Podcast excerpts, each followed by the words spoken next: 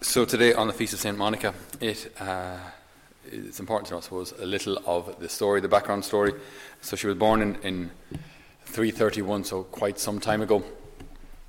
Obviously, the, the church was still young and still spreading throughout the Roman Empire. Uh, the, the, the, faith was as such now legal, but um, as such the whole empire had not converted yet. Uh, so there was still a lot of missionary work to do. So Monica, or Saint Monica, she married a man named Patricius, which in English is actually Patrick, and he was a pagan, so did not approve of her faith at all, did not allow her to practice it, did not allow her to baptize the children. Saint Augustine wasn't baptized as a child. And it seems he kind of tolerated her faith more than supported her. Uh, and again, you can imagine the, the pain this would have caused in her heart to not be able to simply share this relationship, this, this profound love that she had for the Lord with her own family, with her own children. Uh, so having to keep that under wraps and having to keep it kind of quiet and all of that. It's just very, very difficult situation for her. So, but she always gave good example to her children, and indeed uh, some of them uh, followed her uh, in in the faith. But Augustine didn't.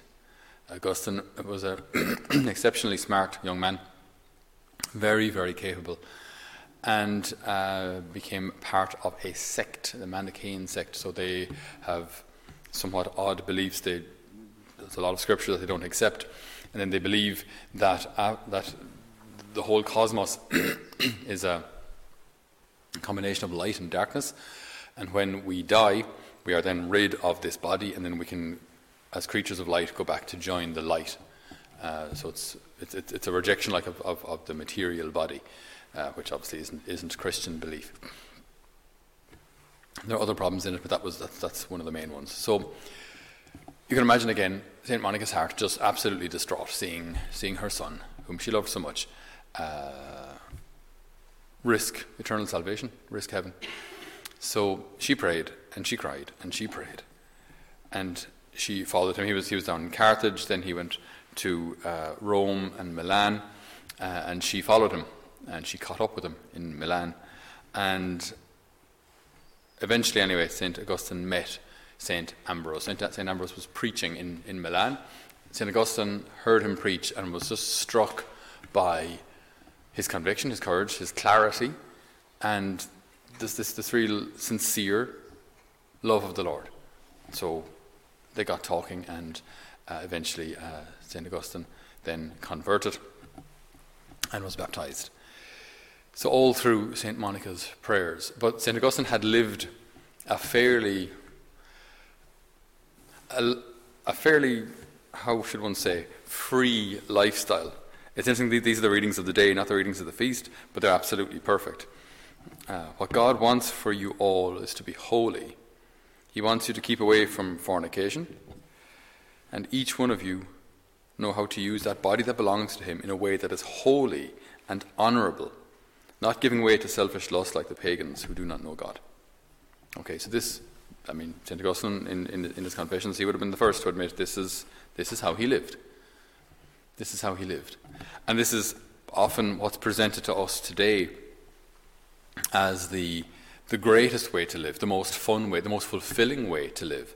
You know, giving way to one's passions all the time. When you, when you, whenever you watch these kind of Love Island things or these um, anything to do with Ibiza or party islands, all that kind of stuff. This this is the kind of lifestyle that's proposed. You know, you live this this bar lifestyle, this this nightclub lifestyle, this kind of free sleeping around lifestyle, and it's presented as fulfilling. It's presented as fun. It's presented as as as, as not, not only not only fun, but the maximum amount of fun that one can have right? Like it's, it's presented. This this is, this should be the goal of a young person's life. You know, get to Ibiza as soon as you can. Get to any of these. What are they called? Magaluf. There you go. Right? Get, get, you know, go to a place like that as quick as you can because that's just where it's at. That is where you will be fulfilled and happy. And what's, fun, what's interesting is that is just so entirely ridiculous. it is so ridiculous. Because when one speaks to people who have lived that lifestyle, if they're honest, and it may take a while for them to actually be honest about it, they will say, yes, while it's maybe thrilling, it's not fulfilling. There may be kind of a, a momentary excitement, but it, it, doesn't last very long. And then afterwards, you're just left kind of, maybe kind of hungry for more or disappointed, but it's, whatever it is, it's unfulfilling. Most of us, most people then think that the, the solution is to do more of that thing. Because if, if it fulfills you for five minutes, ten minutes, twenty minutes, an hour, well, then if you keep doing it, then it should, it should keep you fulfilled, yes? So if, if one drink is good, then 10 drinks should be fantastic. If one girlfriend is good, then 10 girlfriends should be absolutely amazing. This kind of idea that just get more of it and then you'll be happy. But like this is just simply entirely untrue. And dare I say, it's a diabolical temptation. Because then we, we, we, we do not learn to control ourselves and become slaves to our own passions. This is what St. Augustine experienced. And this is what he speaks about very, very honestly uh, in his Confessions.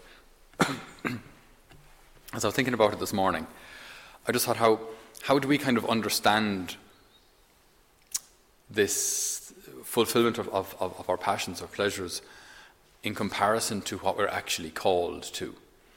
And I just had this, this kind of image of uh, what you know, St. Paul would call the earthenware vessels, the earthenware jars, right?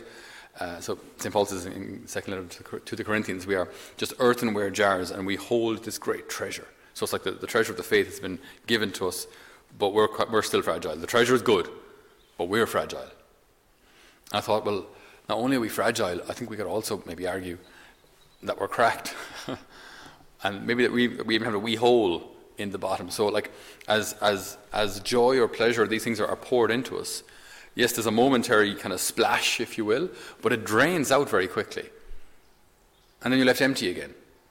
And then so maybe you pour more of that pleasure in, and, and again, momentary fulfillment, but it drains out very, very quickly. Because God has created us very, very deliberately this way that there's a, a God shaped hole in our hearts.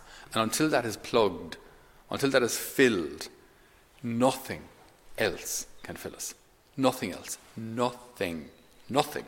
As in nothing. As in not wealth, as in not power, as in not relationships or sleeping around. None of these things can possibly fill us. They can't. They won't ever. That needs to be said over and over again. Like it just, it, it just, it does not work. It does not work. Ask an alcoholic, you know, are they happy after they've drunk more? Ask a drug addict, are they happier when they're high? They'll say, well, yeah, a certain desire is fulfilled, but, um, but they wouldn't call it happiness, they wouldn't call it fulfillment, like long term. You know, you're pouring this pleasure, whatever it is, into a vessel with a hole in it. So, one of the most famous quotations from St. Augustine is You have made us for yourself, O Lord, and our hearts are restless until they rest in you. So, you've made us for yourself. Maybe we can adjust that slightly. Not that I want to correct St. Augustine, but you've made us for yourself. You, you've made us, Lord, to actually contain you in as much as that is possible for a human being. But like as, as, as temples of the Holy Spirit, as people who receive Holy Communion, you have made us as these, these, these earthenware vessels, fragile, but we're designed not just to hold pleasure that, that just leaks out of us, but to hold God to, to carry God out into the world, to carry joy and virtue and peace and purity, to carry these things out into the world. And that, that, that leak, that, that, that hole that we have, that crack, can only be filled by God. So when He is there, then other legitimate pleasures, legitimate pleasures, uh, they don't become a threat. Like to have a good meal, you know, to have a, a steak with um, medium rare with some pepper sauce and fries and a nice cold Coke. Right? There's nothing absolutely at all wrong with that. Now, if you're having it on a daily basis or twice daily, there's something kind of wrong with you. But uh, like you know, once a week to have a, a good meal with friends, it's a, a legitimate pleasure, which isn't isn't sinful. You can, you know, even in fact, if anything, thank God for steak. You know, it actually makes you like grateful. or uh, like the beautiful country, the beautiful part of the world that we live in, when the sun is up, like and you can just lie out in the grass and just look at the highway of bugs flying over you, and butterflies, and and everything, just like the whole beauty of creation. A legitimate pleasure just to sit and, and, and take all of this in. There's nothing sinful about it. But this isn't where your fulfillment is found. Your fulfillment is found in God, and everything else, then we see them in, in that relationship, in relationship to God. We see creation, we see even intimacy, we see food, we see our hobbies, all these things in relationship to God. And then life starts to make sense. So we are these cracked earthenware vessels. And the Lord is the one who wants to, to, to heal that crack, to heal that brokenness, to plug that hole, that then our relationship with Him fulfills us, and everything else is seen in, in, in relationship to that.